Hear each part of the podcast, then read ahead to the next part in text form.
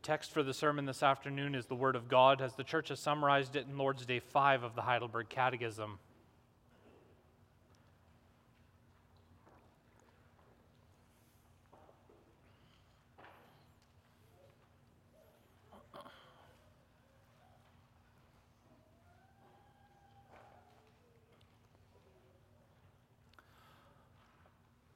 Here in Lord's Day 5, the church confesses the following Since, according to God's righteous judgment, we deserve temporal and eternal punishment, how can we escape this punishment and be again received into favor? God demands that his justice be satisfied. Therefore, we must make full payment either by ourselves or through another. Can we by ourselves make this payment? Certainly not. On the contrary, we daily increase our debt. Can any mere creature pay for us? No. In the first place, God will not punish another creature for the sin which man has committed.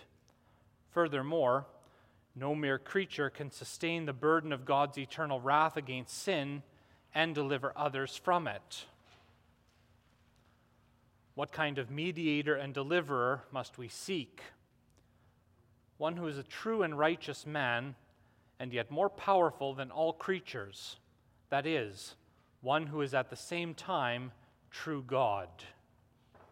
So far, the reading from the Catechism. Following the proclamation of God's word, we will rise and sing together as our initial response to the sermon the words of Psalm 79, the stanzas 3 and 5.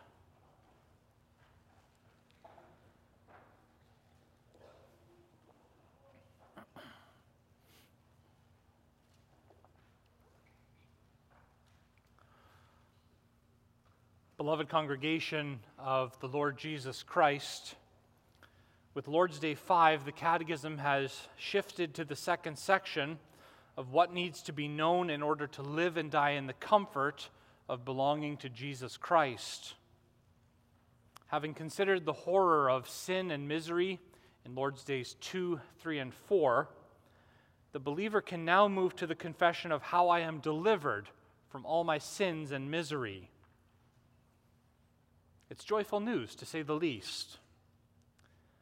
And this section actually begins with a quick recap of the previous three Lord's Days. You find that recap in question 12. And there you also have the nature of the deliverance that is required in short form. That matter of deliverance, which begins here in Lord's Day 5, continues through to Lord's Day 31, and there it shows how one is kept in that realm of deliverance through the keys of the kingdom, namely the preaching of the gospel and church discipline. Now, if you look at Lord's Day 5, the key word there is the word deliverance. And if you turn to the scriptures, you see that there are many accounts highlighting how the Lord would deliver his people at different times in their history. One can think of how he delivered Israel from slavery in Egypt how God delivered his people from the hands of their enemies countless times as they live in the promised land. He also delivered his people from their 70 year exile in Babylon. Each of those narratives, truly amazing in its own right. But the deliverance that is dealt with now in our confession surpasses them all. But before the confession goes into the details of this deliverance, how it has been obtained by the Son of God, some of the basics are first set in place. It would be nice if we could move right to the cross and speak about the sacrifice that Jesus Christ offered in our place there, but the confession, as you'll notice, takes a different approach. It does get to the cross eventually but it builds up in a slower manner. And what this does is help us to see more clearly the full picture of the deliverance that we have received. Furthermore, we're also presented with a more complete picture of the God who has delivered us in His grace. I bring you His word this afternoon under the following theme God mercifully allows for deliverance from punishment and a return to favor. We're going to consider three things. First, the marvel of this deliverance. Secondly, we'll look at the terms for this deliverance. And finally, we'll consider the provider of this deliverance. Brothers and sisters, when you look at Lord's Day 5, what you see is that this whole matter of deliverance is presented in a very unique manner. Before talking about how it's possible that one can escape, there's first a reminder of the reality addressed in the previous Lord's days. Question 12 begins with a confession that according to God's righteous judgment, we deserve temporal and eternal punishment. And there's actually a shift that's taking place. Our confession acknowledges at this point everything dealt with in the previous Lord's days is true. There's no longer an attempt to hide from that reality. And that's exactly what you see in Lord's Days 3 and 4. There's an attempt to find any open door possible to escape from the reality of our sin. But now the believer acknowledges that due to our original and our actual sins, we deserve to experience God's punishment now in the present and forever in eternity. That's the only reality that we deserve to know of ourselves is God's punishment. It's an important thing to consider. That word deserve it's one that frequently appears in people's vocabulary. People feel as though I deserve something new. I deserve recognition. I deserve a promotion. I deserve something better. And when deserve is used in that sense, there's a feeling of pride, entitlement that sneaks into one's attitude.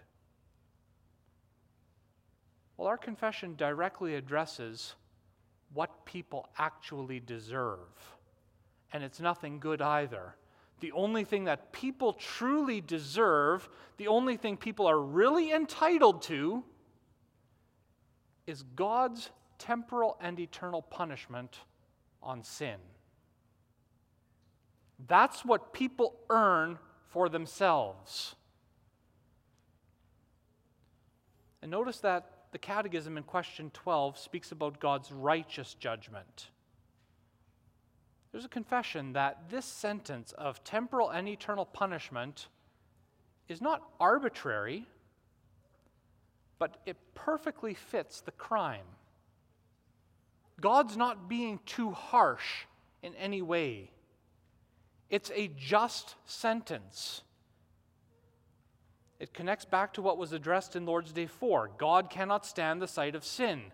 Every sin, no matter how small we may think about it, every sin is offensive to God's perfect holiness and righteousness, and sin must be banished from his presence forever. This is also what the Apostle Paul addresses in Romans 2. In verse 2, we read, We know that the judgment of God rightly falls on those who practice such things. Now, to understand a bit more what Paul is saying here, we actually have to look back at chapter 1. There, the apostle teaches that as part of his punishment upon sin, God actually gives people over to their sin more fully. He gives them the very things that they crave. And in verses 29 through 32, there's a list of what that debased mind looks like. I invite you to turn with me back to Romans 1.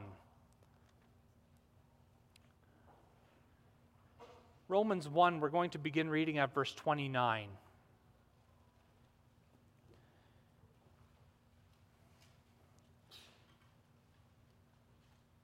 Romans 1, verse 29, God's word says, They were filled with all manner of unrighteousness, evil, covetousness, malice. They are full of envy, murder, strife, deceit, maliciousness. They are gossips, slanderers, haters of God insolent, haughty, boastful, inventors of evil, disobedient to parents, foolish, faithless, heartless, ruthless. Though they know God's righteous decree that those who practice such things deserve to die, they not only do them, but give approval to those who practice them. So far. Now, for the Jews, they firmly believed that God's righteous judgment was going to fall upon the Gentiles because of such things. But they also believed that they themselves, as Jews, would never experience that. They relied on their status as God's chosen nation. They thought that automatically spared them from the judgment. As long as they tried their best, it would all turn out okay in the end. But in chapter 2, the apostle makes it clear their thinking was completely wrong. He says it's one thing to judge those who practice such things. But he says, in passing judgment, they were judging themselves because they practiced the exact same things. And his conclusion is the words of verse 2 that we mentioned a moment ago. We know that the judgment of God rightly falls on those who practice such things.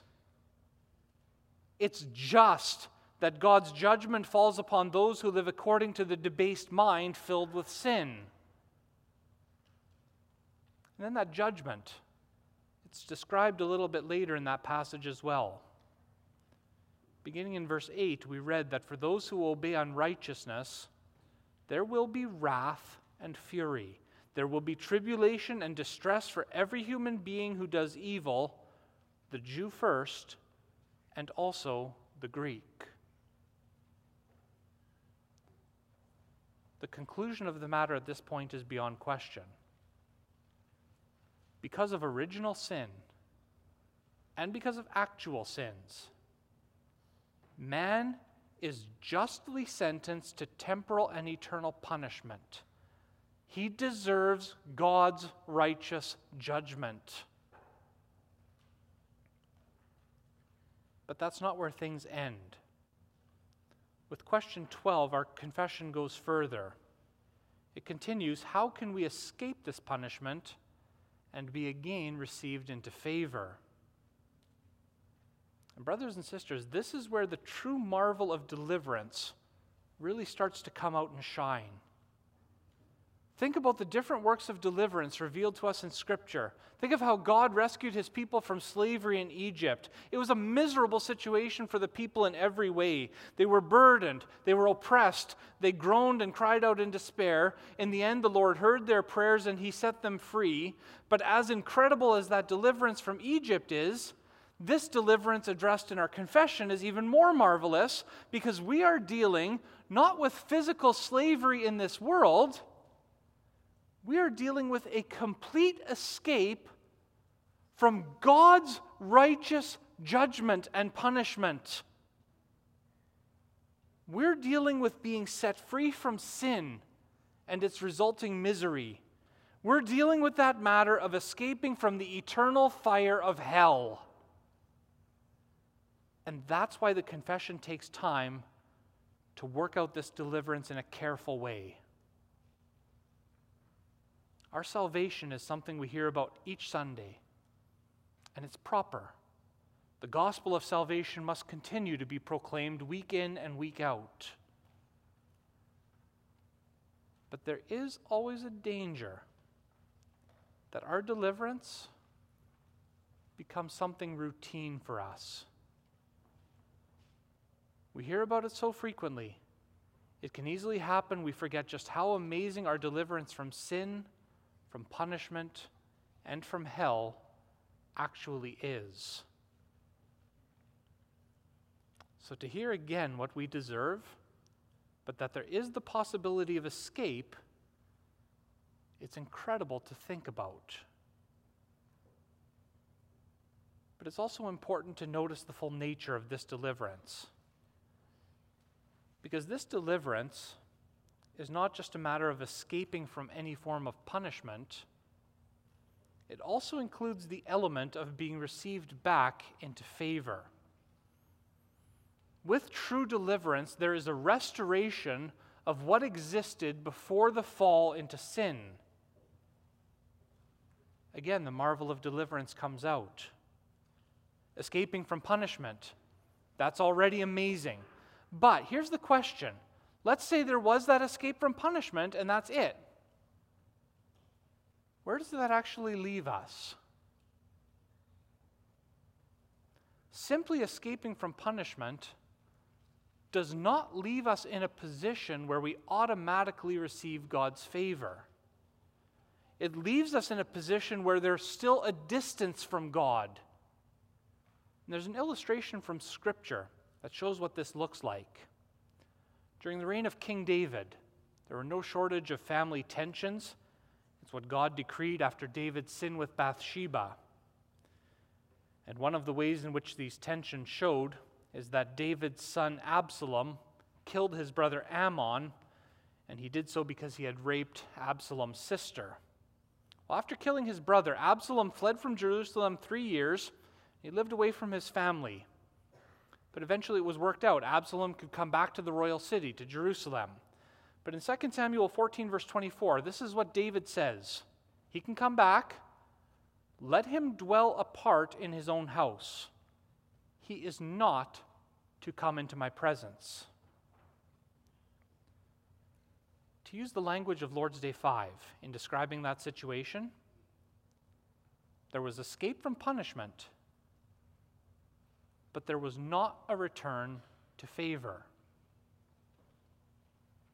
And if that would be the case for us, it would be like God saying, okay, you don't have to face eternity in hell but you're also not welcome into eternal life. And that's not true deliverance. True deliverance is when there's that perfect harmony restored where God and man dwell together again just as they did before sin entered the equation. Now, the very fact that the Catechism asks about deliverance it shows us something about God. It directs us to the fact that He is not just a just God, but He's also a merciful God. He's compassionate, gracious, abounding in love and forgiveness, and it is because of that aspect of His character that the Lord does allow for deliverance from His judgment, even to be an option.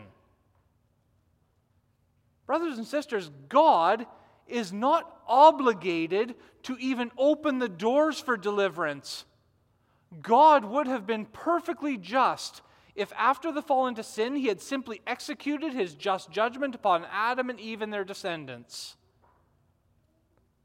But the very fact that God allows this one door to be open for deliverance, it shows his mercy, his compassion, and that's where we see the motivation that lies behind deliverance. It has nothing to do with man at all, but everything to do with God. Think of what we read in Romans 2, verse 4. Or do you presume on the riches of his kindness and forbearance and patience, not knowing that God's kindness is meant to lead you to repentance? You see, when it comes to sinful man, God is incredibly patient. He doesn't simply give full expression to his anger, he gives man ample opportunity to repent and to enjoy the deliverance that he has allowed. For the sake of the glory of his name, which is what we'll sing in Psalm 79 after the sermon the Lord does allow for deliverance to be an option. There is a way to escape from temporal and eternal punishment. There is a way to be returned to God's favor. It is good news for the sinner who deserves nothing but God's judgment. But what Scripture and confession also make clear is that when it comes to deliverance, this is not just a free for all. It's not something in which man has a say as the two sides come together for negotiations. Deliverance is entirely based on God's terms alone. We come to our second point.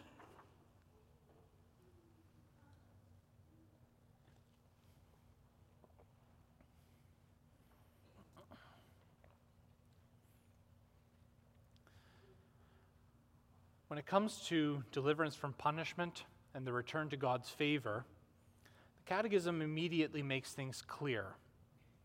And it begins with the fact that God is not going to compromise from his side. God is not going to lower his standard. God will not simply sweep the sins of man under the rug and pretend it never happened. Answer 12 states that right at the beginning. God demands that his justice be satisfied, and there's the terms for deliverance very clearly marked out. For man to escape from punishment and to be received back into favor, God's justice must be satisfied. And the confession explains this further in the second statement of answer 12. Therefore, we must make full payment, either by ourselves or through another there's some interesting language in this part of the answer that can be drawn out. In the first place, notice how throughout Lord's Day 5, there's also an emphasis on payment. It's there in answer 12, question 13, and question 14. It's another one of the main themes in this Lord's Day. It's because there's a direct connection between payment and deliverance. Deliverance comes only through payment. There are no backroom deals that can be made. Proper payment must be offered. And it comes out again in answer 13, where it speaks about an increase of debt. Debts don't just disappear on their own for the most part. You may be able to think of some examples where that happens, but in most cases, when there is a debt, then the person owing will have to make payment in order for that debt to be paid off. It's not just a little bit of payment that has to be made either, it's the whole thing. Full payment, as answer 12 states. A partial payment is insufficient. A partial payment will not satisfy the justice of the God who is perfectly righteous and holy. And it's true, we've heard this before. But we have to note that point. Because our human nature, as such, loves to bargain. We want to negotiate on things. That idea of escape from punishment, return to favor, that's a wonderful concept. There's not a single person in this world who would reject that. But for sinful man, it becomes a matter of how can we now get this in the easiest or the cheapest way? Well, here's the thing, brothers and sisters the terms are already laid out. According to God's righteous judgment, we deserve temporal and eternal punishment. So that is the only payment that God will accept. It's the only payment that will fully satisfy his justice. There's no getting around that fact. And again, we can go back to what was confessed in Lord's Day 4. God's justice demands that sin committed against the most high majesty of God also be punished with the most severe, that is, with everlasting punishment of body and soul. This is not a suggestion. This is not as though God is saying, okay, here's my terms, now you come back and offer something different. This is the demand of his justice. And since his justice will never change, it's the full payment God requires. Temporal punishment alone is insufficient. There needs to be the eternal aspect to the punishment, because that's how offended God is by our sin. It cannot only be punishment of the body, there also needs to be punishment of the soul. It's not as though a person can be flogged and it would be enough. Their soul also must be punished for God's justice to be satisfied.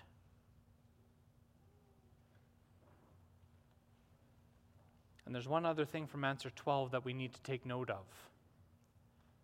This payment has to be something that we make either through our, by ourselves or through another. This payment has to be something in which we are connected. Either we have to make the full payment God requires, or we have to make that payment through another. But if it's going to be an other who makes the payment for us, there has to be a connection between us and the one doing the paying. If someone is going to make the payment for us, what needs to happen is that they must take our sins upon themselves and are punished for those sins. They have to be associated with our guilt, and they cannot keep their distance from that ugly mess. If the person making the payment has no association with our sins, it actually does us no good. Because then our sin is not paid for in any way. Then God's justice against sin is not satisfied. In order for deliverance to be truly granted, sin has to be taken away from us, and full payment for it has to be made.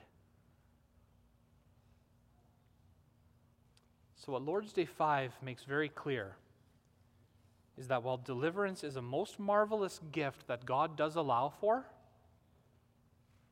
it's not cheap, it's not easy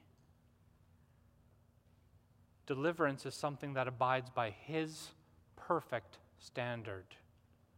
It does not come through God compromising with us in any way. God remains true to His character. And as we mentioned earlier, our human nature doesn't like that. Our human nature wants to bargain. We want God to meet us on our terms. We want to set the way for deliverance. We want to dictate to God how deliverance should be made. And that's because ultimately our way of deliverance stems from our sinful heart. We want the means for deliverance that actually requires nothing from us in a difficult way. We want a means for deliverance in which God just ignores everything, where God just lets everything go. But it's an incredibly dangerous way of thinking. Because what it really shows is that hard and rebellious heart of man who wants to continue enjoying sin in the present while not having to face the consequences of sin now or ever. Well, Paul makes it clear where that hard and impenitent heart leads. Think of what we read in Romans 2, verse 5. But because of your hard and impenitent heart, you are storing up wrath for yourself on the day of wrath when God's righteous judgment will be revealed. Brothers and sisters, trying to negotiate with the perfectly just and holy God will never work. It leaves one apart from the deliverance God so mercifully allows for, facing only the wrath of God revealed in its fullest measure when the living and the dead appear before his throne. When it comes to the deliverance, it's God's way or it's no way. It's through the means God allows for, or there's nothing. True deliverance is take it or leave it. True deliverance is about the one provider of deliverance. We come to our third point.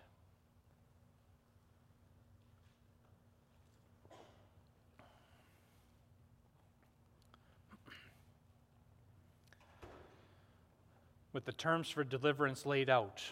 The question then turns to the matter who's going to offer that payment? And what our confession makes clear in questions 13 and 14 is that this might not be as easy as we first thought. In the first place, no person is able to make payment for themselves on account of the fact that they daily increase their debt. That's a humbling reality.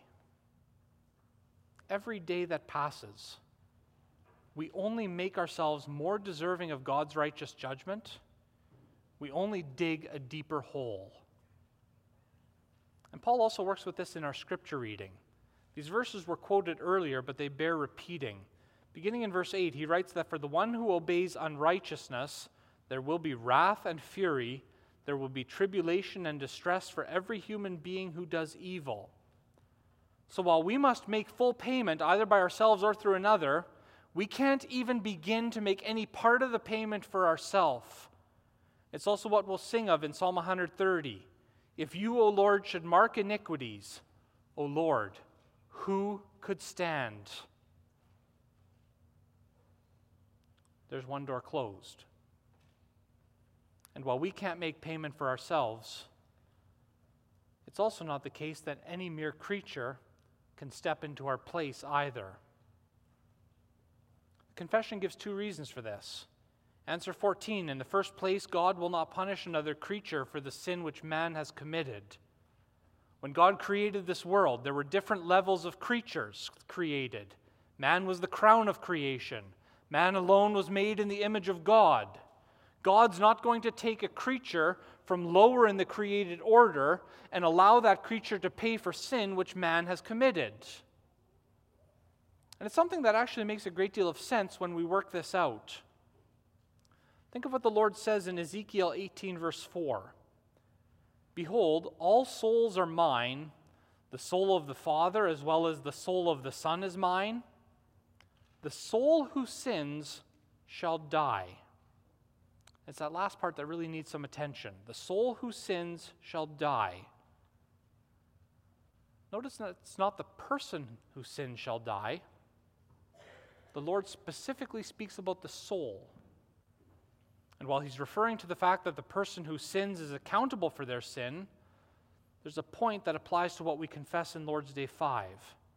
If you go back to creation, Genesis 2, verse 7, when God creates man, he breathes into man the breath of life, and the man becomes a living creature. And that word for creature is the word that is also translated as soul. With creation, God gave man a soul but it was only given to man.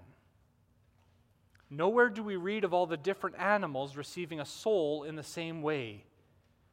It's true if you look at Ecclesiastes 3, verse 12, it talks about the spirit of the beast. It's an entirely different word altogether. Well, God's justice requires punishment of body and soul. So, any creature that does not bear a soul in the same way that man does can't make the punishment God requires. And the second reason no mere creature can sustain the burden of God's eternal wrath and deliver others from it. Brothers and sisters, you only have to turn to Scripture. And there's some terrifying descriptions of God's wrath. It's a consuming fire. It's a fire that no creature can bear for himself, let alone deliver others from the fire. Another door closed. And we're left with what question and answer 15 presents. What kind of mediator and deliverer must we seek? The answer? He must be true and righteous man, yet more powerful than all creatures meaning he has to at the same time be true God. It makes the point that brings all of Lord's Day 5 together. God allows for deliverance only on his terms. And it's a deliverance that only God can obtain for his people. Deliverance from God's righteous judgment, a return to God's favor, is not a human invention. It does not come down to man's initiative. It is a divine matter. It comes through the one whom God provides. And though he is not mentioned yet in this Lord's Day, it is already clear that deliverance is found only in the person and work of Jesus Christ. Because consider everything we've said about this deliverance so far in the sermon. We noted that deliverance could come through another only if that other bore our sins and took them upon himself. It's exactly what the Son of God has done. Isaiah 53, verse 11, it says concerning the suffering servant, out of the anguish of his soul he shall see and be satisfied. By his knowledge shall the righteous one, my servant, make many to be accounted righteous, and he shall bear their iniquities. The same thing comes out in 2 Corinthians 5, verse 21. For our sake he made him to be sin who knew no sin, so that in him we might become the righteousness of God. Colossians 2 God has made us alive. He's forgiven us all our trespasses by canceling the record of debt that stood against us with its legal demands. This he set aside, not sweeping it under the rug, but nailing it to the cross. There on the cross, Jesus Christ bore the sins of all God's people.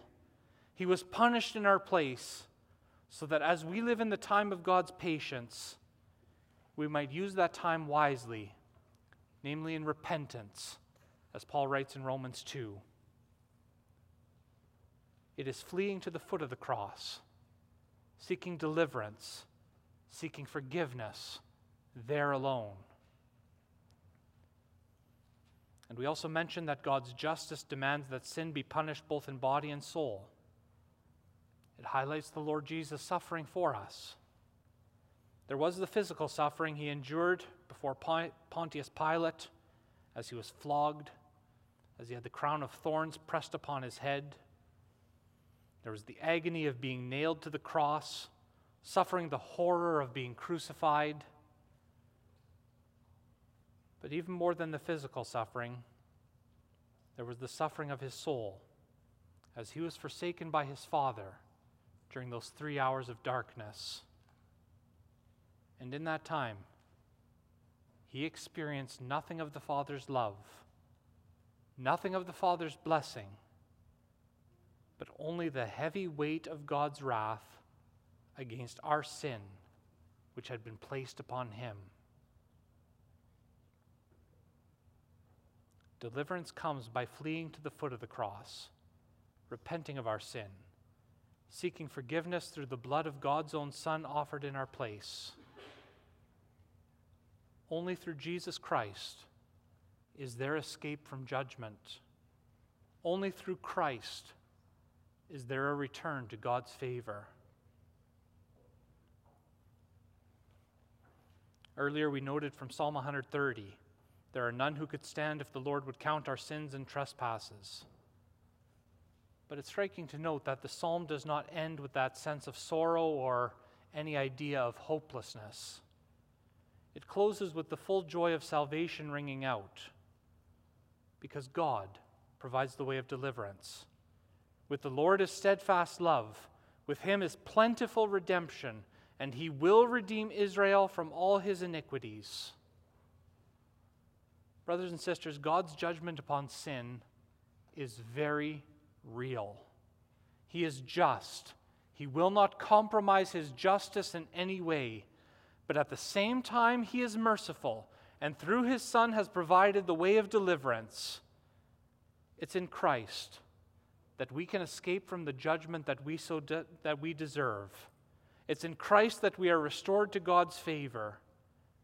And so, we as his chosen congregation shall give him thanks through every generation. Amen.